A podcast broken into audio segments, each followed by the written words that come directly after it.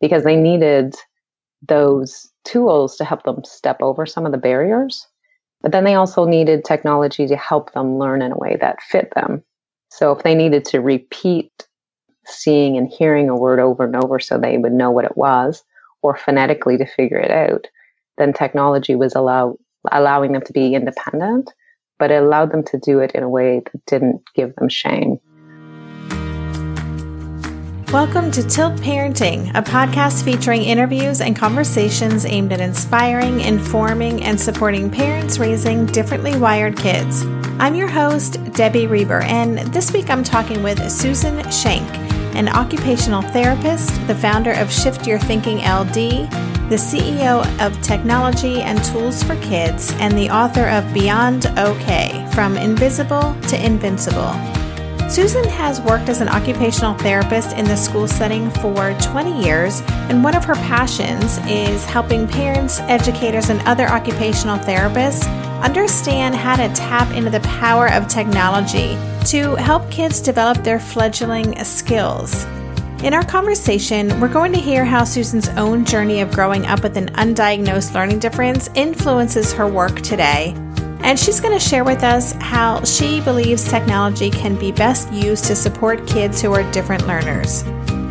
Lastly, as many of you know, this has been a particularly busy time in my life. So the day this episode is airing will actually be my first full day living back in the US in more than five years. And it will mean that we're a little further down the path in this huge transition that seems to have been taking place over three, four months at this point. But we're still a few weeks out from being settled into our new home. And to be honest, I'm bracing myself for a rocky reentry on many levels.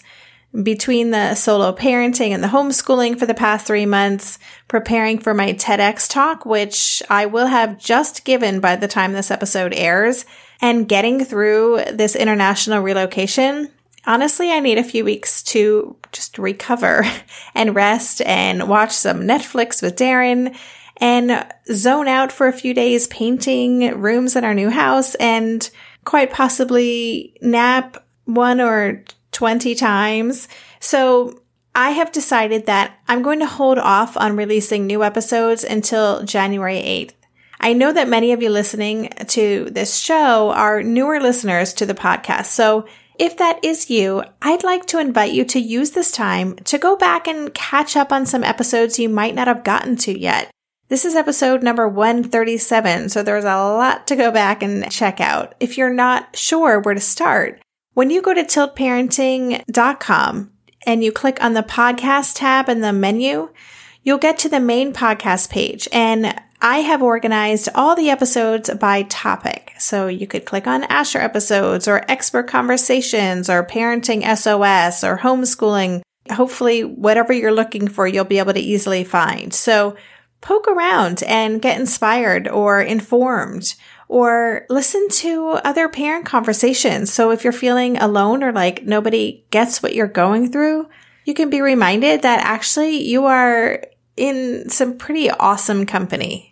And please know that I will continue recording episodes this month so I can start the new year fresh with some great conversations. I'm not going anywhere. I'm not slowing down. I have, I'm going to keep making this podcast every week. This is just a necessary mental health break that I'm taking for myself, but I'm so excited for what I have in store for 2019.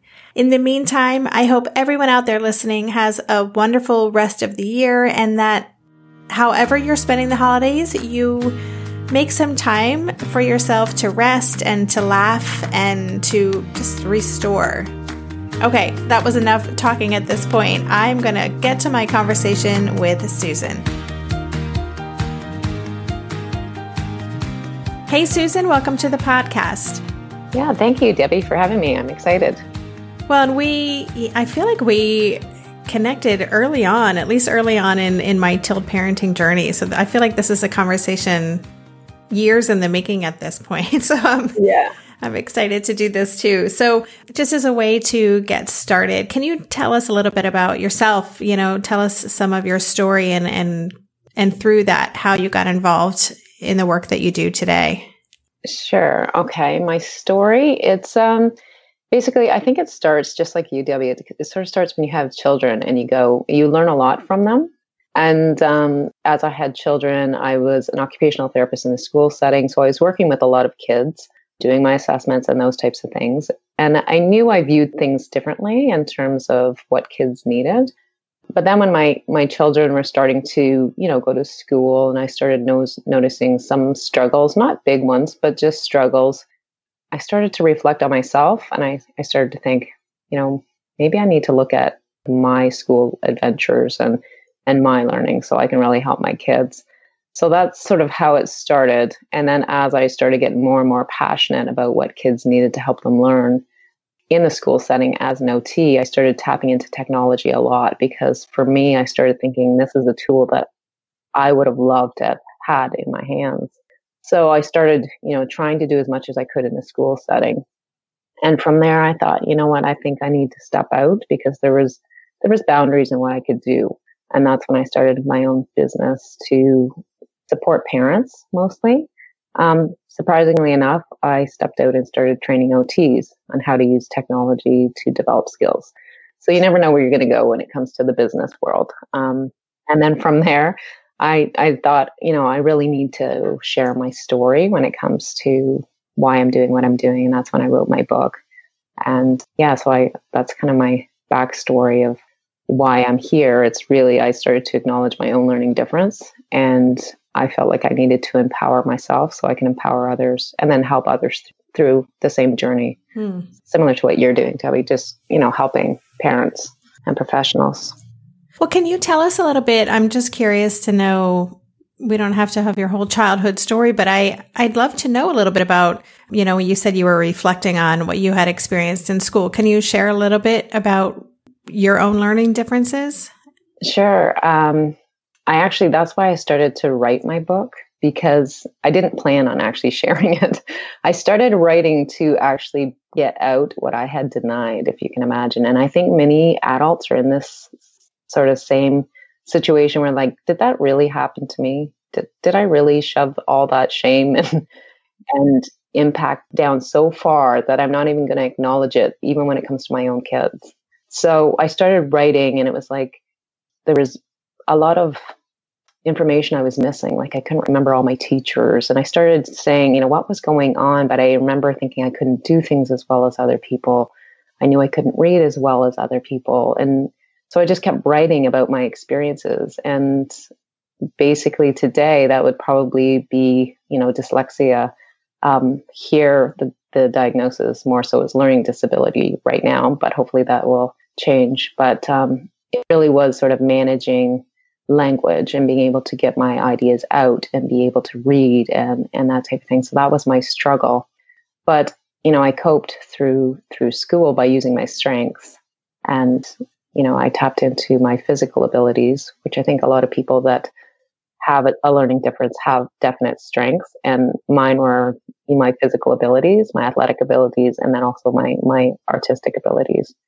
So I tapped into those. Um, and then I, amazingly enough, decided to carry on with my ability to run and became a fitness instructor and loved the human body and then became an occupational therapist and completed my degree. Still hiding the fact that I couldn't learn the way other people did. I hear that from so many parents, you know, who just send emails that in listening to an episode whether it's on sensory processing issues or processing speed or a learning difference like dyslexia or dysgraphia, you know, they share that because of their child's journey or looking at resources for them, they're, they've suddenly realized, oh my gosh, like the dots have connected. And this is something that I probably have been struggling with or dealing with my whole life. And I just find it really interesting. I think there is a whole generation of, of adults who who are just coming to terms with this. Yes, for sure. And it was amazing. In my book launch, there was a man that was there. I was setting up for my book launch, and it was in a cafe. And he heard me talking about my learning difference, and he walked over and he, he kind of whispered, That's me. And he was in his 60s. And I'm like, Well, you don't you don't have to whisper. That's okay that you learn differently. And he ended up taking my book that night and he came to the book launch and it changed him. He was so he was so um, not ashamed anymore about how he was learning, and he wanted to share it with his grandkids. And again, that generational sort of acceptance, I think, is going to be empowering in itself. Mm-hmm. So, yeah, I think it's cool that everyone is starting to be aware of what's happening to them as adults too.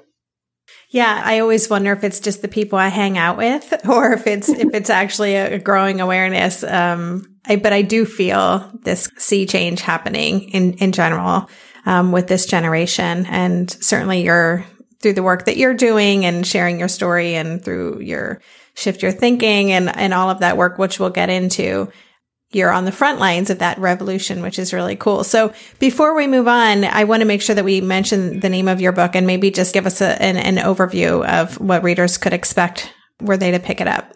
Sure. It's called Beyond Okay From Invisible to Invincible. That's sort of how I felt. It's really each chapter is about a different stage in my life. So I take people from being a child in school to high school to university and then stepping out as a professional ironically back in the school setting and what that was like to walk through and then stepping back into being a parent um, and empowering my kids. And then my final mission is to empower other people and children to be okay with how they learn and actually to accept it and and be empowered by it instead of seeing it as a negative. Yeah so that's the invincible part. I still feel like i'm pushing through that. It's amazing how how many years it takes to actually walk through that shame.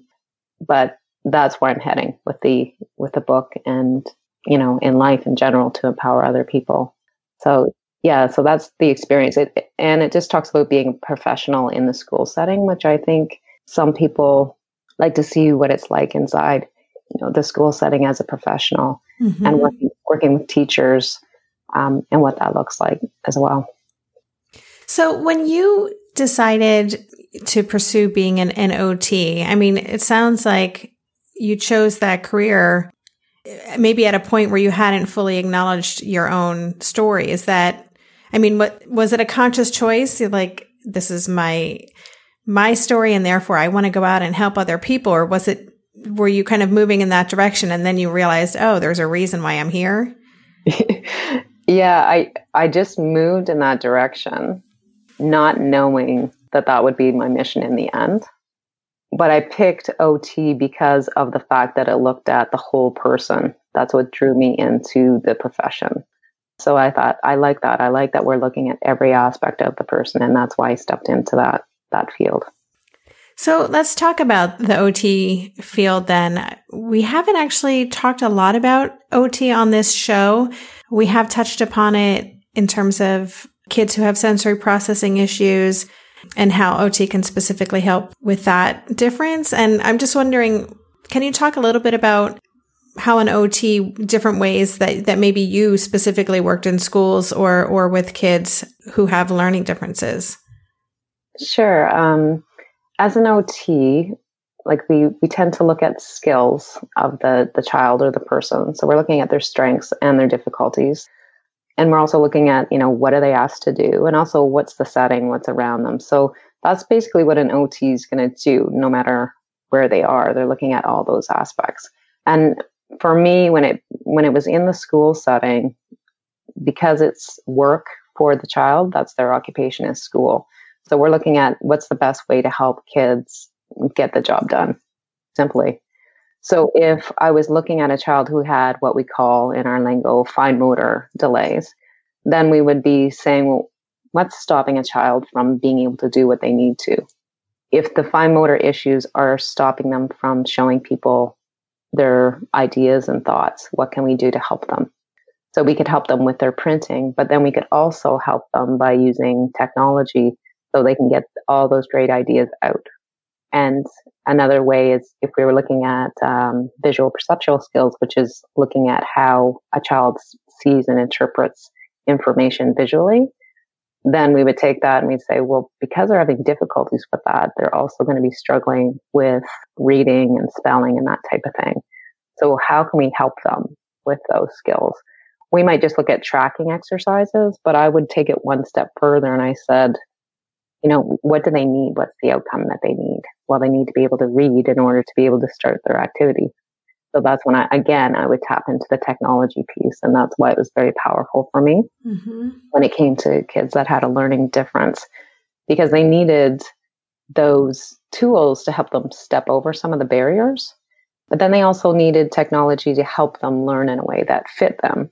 So if they needed to repeat seeing and hearing a word over and over so they would know what it was, or phonetically to figure it out, then technology was allow, allowing them to be independent, but it allowed them to do it in a way that didn't give them shame. So that's kind of how I used my training as an OT to help kids that learn differently. I said, what are the barriers? How can we help them be successful? And then put that at home and in the school setting and empower them. That's sort of a quick nutshell. yeah, that's very cool. And I want to talk more about the technology piece because, you know, you have a website, technology and tools for kids, and it's just a conversation that I haven't had with other guests is is about how technology can be a force for good, you know, and right. so much of it is about screen time and too much of this. And, you know, I, I did have one guest on a long time ago who created an app to help kids with dyslexia take notes in the classroom. But, but other than that, I don't really even know what's out there. So can you tell us a little bit more about that aspect of your work? I'm, I'm so curious to know, you know, even just how you find technology and what, what makes technology a good tool for kids? Do you have criteria for defining that? There's so much more to maintaining a healthy gut microbiome than eating a balanced and healthy diet. Travel, certain medications, and of course, something many of us have plenty of in our daily life, stress, are just some of the other factors that can totally throw off our systems. Enter Ritual. They created Synbiotic Plus, a three in one supplement with clinically studied prebiotics, probiotics, and a postbiotic to support a balanced gut microbiome. Their supplement includes two of the world's most clinically studied probiotic strains to support the relief of mild and occasional bloating, gas, and diarrhea. I like Synbiotic Plus because it delivers all this goodness in one single nested minty delayed released capsule designed to help survive the harsh conditions of the upper GI tract. And because the capsules don't require refrigeration, I just keep them on my desk so that I get that helpful visual cue every morning. Plus, they're easy to bring with me when I travel. There's no more shame in your gut game. Synbiotic Plus and Ritual are here to celebrate, not hide your insides. Get 25% off your first month for a limited time at ritual.com slash tilt. Start Ritual or add Synbiotic Plus to your subscription today. That's ritual.com slash tilt for 25% off. We just celebrated our two year anniversary of Gotcha Day when we adopted our sweet Haskell, my cat who acts like a dog, plays fetch, and who I'm pretty sure has sensory processing differences. Are you getting a new pet soon? That means you'll need to think about getting the necessities like food, toys, a bed. Something you may not be thinking about though is pet insurance. That's why you should check out ASPCA Pet Health Insurance. The ASPCA Pet Health Insurance Program offers customizable accident and illness plans, making it easier for pet parents like you to help your pet get the care they may need. The ASPCA Pet Health Insurance Program has been around for over 18 years, and they've helped more than 600,000 pets during that time. They allow you to customize your plan, helping ensure that your pet's plan is as unique as they are, because vet bills can really add up, especially when you're least expecting it. It's simple. Use their app to submit a claim and you'll receive reimbursement for eligible vet bills directly into your bank account. To explore coverage, visit aspcapetinsurance.com slash parenting. That's aspcapetinsurance.com slash parenting. Again, that's aspcapetinsurance.com slash parenting. This is a paid advertisement. Insurance is underwritten by either Independence American Insurance Company or United States Fire Insurance Company and produced by PTZ Insurance Agency Limited. The ASPCA is not an insurer and is not engaged in the business of insurance. Well, when it comes to technology, I do have a criteria, which of course I wasn't aware of until I started teaching other people. so it, it has to be multisensory meaning that when a child engages with it, it actually gives them back what they need. So if you just have like a word processor, so you're just typing information on a screen, that for a child may not be any different than writing on paper. So they need depending on the child, they need to have that feedback of what am I putting on the page? And, you know, is that what I want? So it allows them to see and hear or to repeat over and over so that they can they can actually learn something. So an, an example is there's an app called Letter School, and um, it basically allows a child to see and hear a letter over and over, but it also shows them how to form the letter. And it will actually show them the first time. And then the next time it takes away the visual component so that they have to actually remember the formation. Um, and then it takes away all cues at the end. So that is like being the ultimate teacher without having someone standing there. And it helps the child with motor planning and it gives them the feedback when they're not doing it correctly in a very subtle way. So it allows children to start gaining skills in a way that they couldn't with paper and pencil. So if I went back to that app again, if a child couldn't pick up a pencil because they just didn't have the skills, the app still allows them to learn the letter and form the letter without having to hang on to the pencil. So they can still work on their pencil skills without worrying about that part of it. So that's kind of the criteria and it depends on each child. I kind of look at their strengths and and see what they need, but mostly it is the feedback that a child can get from their writing or the fact that they're able to see a word being highlighted and it's being read to them so that they can start figuring out like letter sounds. Mm-hmm. Letter sounds may not make sense when you have dyslexia because they just get all, you know, garbled together but when they actually see the word and hear it, then some of those phonetics start making sense. What, what about the use of technology as an aid in the classroom? So not just learning or working on specific skills, but do you, what are your thoughts about kids bringing in specific programs or applications to help support them in their doing their classwork? I, I think it's again it's a tool that some kids need to do um, that use to complete their their classroom work. Without it, it would be difficult for them. Being able to get their ideas down. So if they have dysgraphia, being able to type and, and get those those ideas down. If they didn't have that, then they would go back to their notes and they wouldn't be able to read. So I think having the tools in the classroom is really important.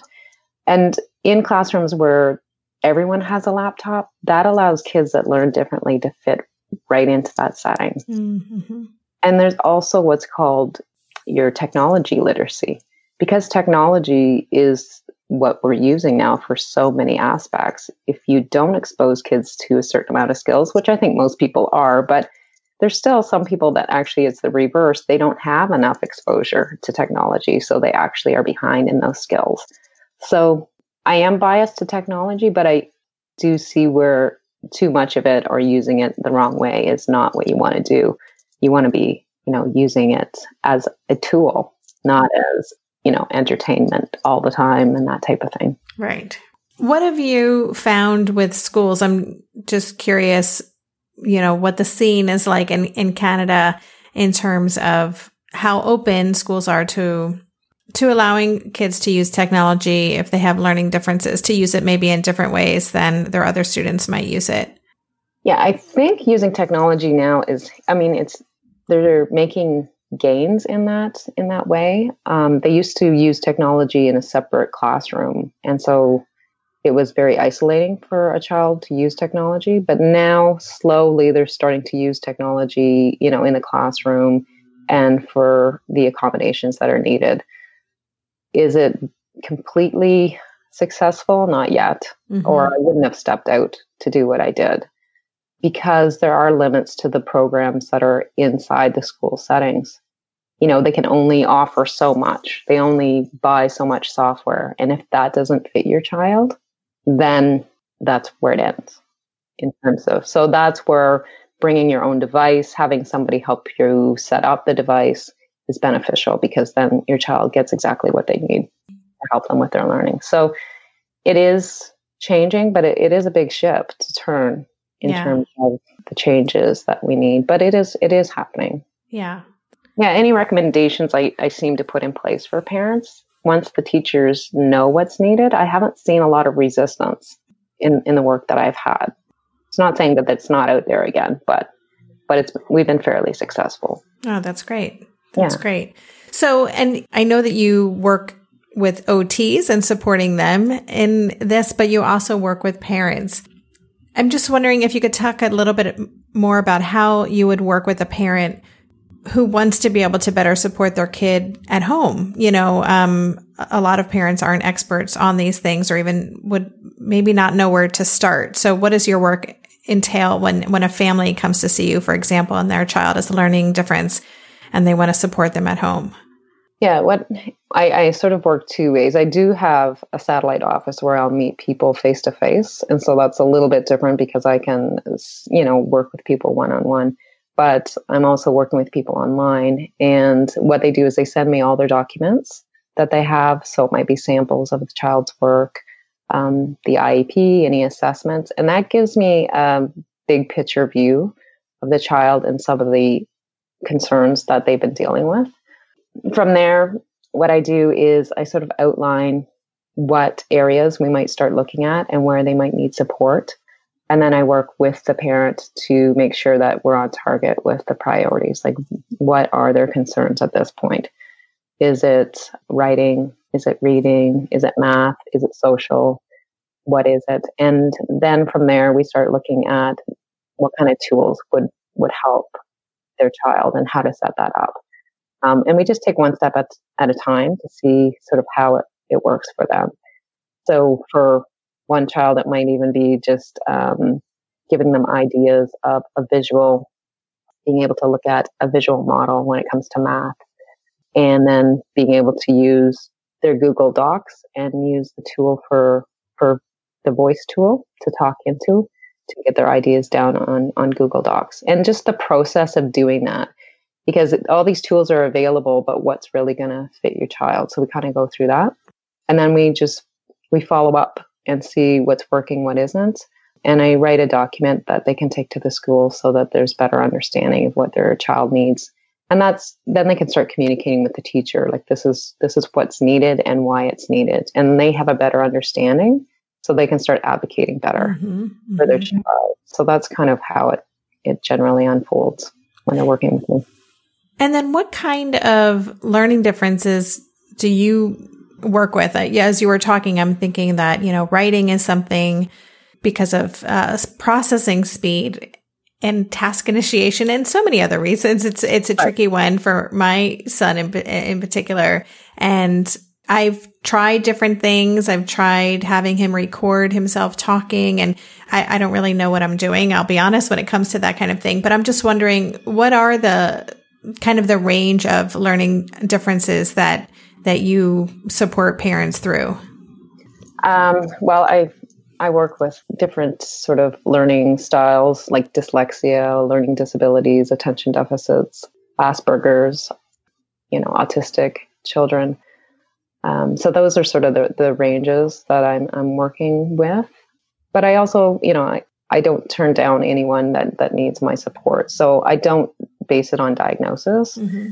Because some families may not have a diagnosis. It's just they just need support and their child is just struggling to do their schoolwork and they, they don't feel good about themselves. So I don't I don't limit it to diagnosis per se. But so if a parent comes to you and says my child is really struggling with executive functioning and and organizing, that kind of thing. That's the kind of thing you could say, well, here are some, here's some tools that would be worth looking into and, and you could help them come up with a plan. Yeah, based on their child's age and, and what they need. And we generally start in the home setting because you can control that setting. And we see what tools are working there before we ever move into the school setting. And then I sort of help them coach through how you bring those skills into another setting as well. So, so interesting. It's such a great niche. And I would think so needed. You know, our kids do spend so much time using technology. And I, I think the potential is so great for, for supporting them through so many of their, you know, their areas of lagging skills. So, um, it's really cool work that you're doing. Hey there, it's Debbie. I love making this show and sharing conversations about how to support our awesome neurodivergent kids. I've seen how even one little insight from an interview can spark a big shift in daily life. But I know that raising complex kids can be messy and lonely. And just when we think we figured it out, something comes up that boots us right back to feeling overwhelmed and stuck. That's why I've poured everything into creating a way for parents like us navigating complex parenting journeys to join together and chart a path that feels positive, hopeful, and doable. It's the brand new Differently Wired Club experience. In the club, you'll get personal support from me and other seasoned parent coaches, six live calls every month where you can connect and get your personal questions answered, the opportunity to learn directly from authors and experts like I have on this show, monthly themes for getting specific and tactical, an exclusive private podcast feed, and the best, most generous community of parents. Seriously, these folks show up for themselves and each other, and that right there is really everything because it's a daily reminder that we're not alone. Our kids aren't broken, and we have totally got this. The recently rebooted Differently Wired Club is on a brand new platform with its very own iOS and Android app. It is such a great space. However, you learn, whatever your style, no matter the ages, genders, and neurodivergent profile of your children, the Differently Wired Club can help you cultivate the positive shifts you're hoping for. Join us today by going to tiltparenting.com slash club. That's tiltparenting.com slash club. I hope to see you on the inside. No one told us the truth about parenthood. Why? This is the podcast everyone needed before they had kids because now that those little ones are here, whew, there is a lot to unpack. I'm Rachel Shepardota, and I am your host for the podcast No One Told Us, where we tell the truth about parenting and let you in on all the stuff you really should have known about before having kids. I am the founder of Hey Sleepy Baby, but this podcast is so much more than sleep. We'll be diving into all the topics that you really care about and need to know while you do your best job raising those adorable tidy humans. Our goal is to just make you feel less alone and less overwhelmed. There are so many things that no one tells us before becoming a parent, and I think that we should really pull back the curtain on becoming a first time or second time mom or dad to share the good, the bad, and the ugly. We'll have a little education, a little fun, and a whole lot of heart that goes into each and every episode. So join me and our amazing guests each week to hear us talk about what no one told us. In terms of the ages, are they ever too young to start doing this work and are they ever too old? I would say no. Because okay. I have worked with university students. Just again, looking at what do they need and how can we help them get their learning um, sort of lining up with what they needed to do.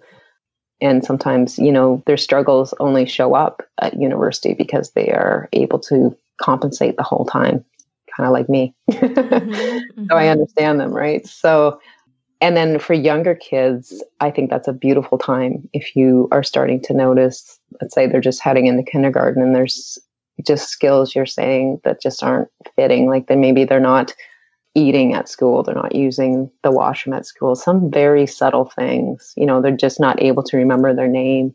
That's key right then to say, what kind of support can I look at? That's going to help my child so I can figure out how they learn now.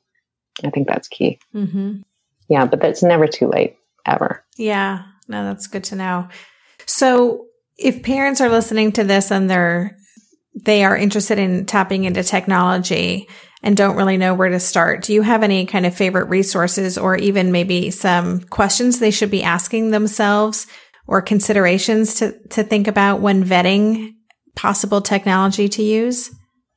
Um, resources. There's there's so many, like you said, to tap into. But Google Docs is a good start. It's free. There is the option of having the free voice to text option. Um, it doesn't work on specific skills. So when you start looking at specific skills, then it's good to, you know, look at your apps that you can use on iPads or, or tablets. So there's there's a lot of resources. Um, I do have a list inside my iPads at school course that I have, but also some of these things we're going to be sharing inside Shift Your Thinking, which is a new community for parents. That's something that we're offering right now is being able to offer different resources when it comes to technology as well as experts. So that's another resource. I hope I answered the question, but yeah. it's hard. There's so much to pull from, and I, I tend to pull the resources based on on a child's needs. So it's it's hard to just throw out different. Um, I do have lists of of apps that I have used, but again, it would sort of depend on on what a child needs for sure. Yeah. It's so individualized. I yeah. I was talking with a group of parents yesterday here in the Netherlands whose kids have ADHD and one of the moms just said, "Could you give me just give me like a roadmap?" And I said, "No, I wish if I could I would have built it already, but it yeah. is I know these things are so individual and and every child is so unique, so that makes sense. Um, so my the second part of that question, and again, if there's an a, an easy answer for this, just tell me. You know, it, it, any specific criteria you talked about the multisensory piece is really important to you, but any other things that parents should be considering when they're exploring different technology, something that they should keep an eye out for? Yeah, for sure. I would say you really have to watch your child and what they're engaging in. So sometimes people want to put children on, let's say, laptops, but that's not the tool that they're actually engaged in. So let's say they're using their tablet or their iPad all the time. That's a pretty good clue that that's actually probably where you should be going when it comes to technology support because kids will just navigate to what they need.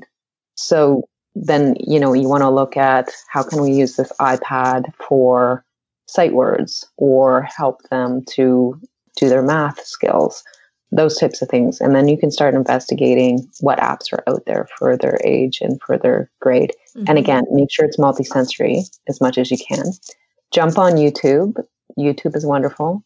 Um, you can see an app usually in action and that'll tell you if it's multisensory. Mm, okay but yeah, to go with what the child wants. And then if they're heading into high school and they start saying, I need a laptop, they're generally saying that for a reason because they want to be able to use the keyboard efficiently and, and be able to now use a different tool for a different setting. Or it could go the opposite way. They don't want anything in front of, front of them except their phone because they're heading into a very socially changing dynamics where, you know, they want to appear like they're learning like everyone else and they don't want to draw attention to themselves. You just have to be aware of what they want and how they want to use it, and then just adapt what they need for the setting. Yeah. It makes total sense. So before we go, you mentioned shift your thinking and I know you just had an event. I'd love to hear about that and maybe tell us a little bit more about the community because I know that's something listeners will want to tap into. Yeah, shift your thinking is our nonprofit organization that I have with Sperry Billier. And our mission is just to change how we view learning differences and approach them. So we have an annual summit, and that was just this past November. So that that was great. We had speakers covering different topics, but from that, we are now moving into a parent membership community, and we're actually working on the beta right now with a, a number of people. Um, and that's basically supporting parents going through the process of figuring out what their roadmap is basically what do you need and um, how can you support your child? And then bringing experts in to answer some of those questions and um, and also you know look at different tools like i was saying you know what what's going to work for your child when it comes to different needs in terms of social or emotional or physical or you know learning when it comes to technology. So that's that's something new that we're creating, and it's going to be um, available in January of this 2019. It's yeah. exciting. It is. Is will it be available globally, or is it going to start in Canada? What's the plan? Well, it can go globally. It's online. Yeah, so we, we will open it up to whoever needs the support and the resources. In terms of the money that we're giving back to our communities, it, it will be Canadian based. Um, so we're taking a portion of what's coming in for our membership, and it'll go back into into the Canadian community to support people that need resources um, when it comes to learning differences. Wow. So that's our mission. Yeah, that's very cool. Well, I look forward to checking that out, and uh, and I'll share that you know with the Tilt community when it goes live, and maybe just before we go, tell us where people can find you and connect with you in social media and, and if they want to reach out, what's the best way to do that? Well, they can find me at shiftyourthinkingld.com. I'm there quite a bit. And my business is technology and tools for kids.com. You can reach me there as well. So those are the two places I'm at mostly. So you should be able to find a contact information there to be able to reach me directly. Excellent. All right. And listeners, as always, just go to the show notes page if you want to not write those things down right now. I'll have direct links to uh, Susan's website and and to her book as well. And um, Susan, thank you so much for sharing this. It's again such a interesting area that we just haven't covered, and I think the potential is so great for how we can use technology to support our kids. So I really appreciate the work that you're doing in the world. Oh, thanks, Debbie. I love what you're doing too, and it's great to connect with you again. You've been listening to the Tilt Parenting Podcast. For the show notes for this episode, including links to Susan's website, technology and tools for kids, her new Shift Your Thinking parenting community, and more, visit tiltparenting.com slash session 137.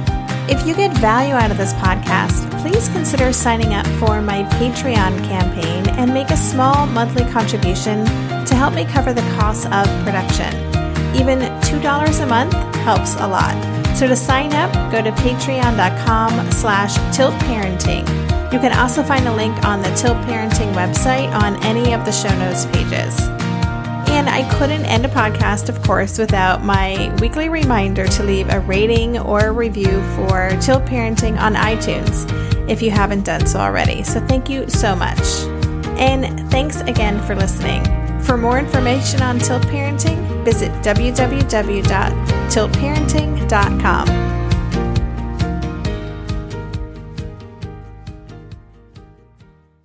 If you're a parent, I invite you to join us at the Mindful Mama podcast, where it's all about becoming a less irritable, more joyful parent. With sometimes hilarious and always thought provoking experts and friends, at Mindful Mama, we know that you cannot give what you do not have. And when you have calm and peace within, then you can give it to your children. I'm Hunter Clark Fields, and I can't wait to see you there. Listen in to the Mindful Mama podcast.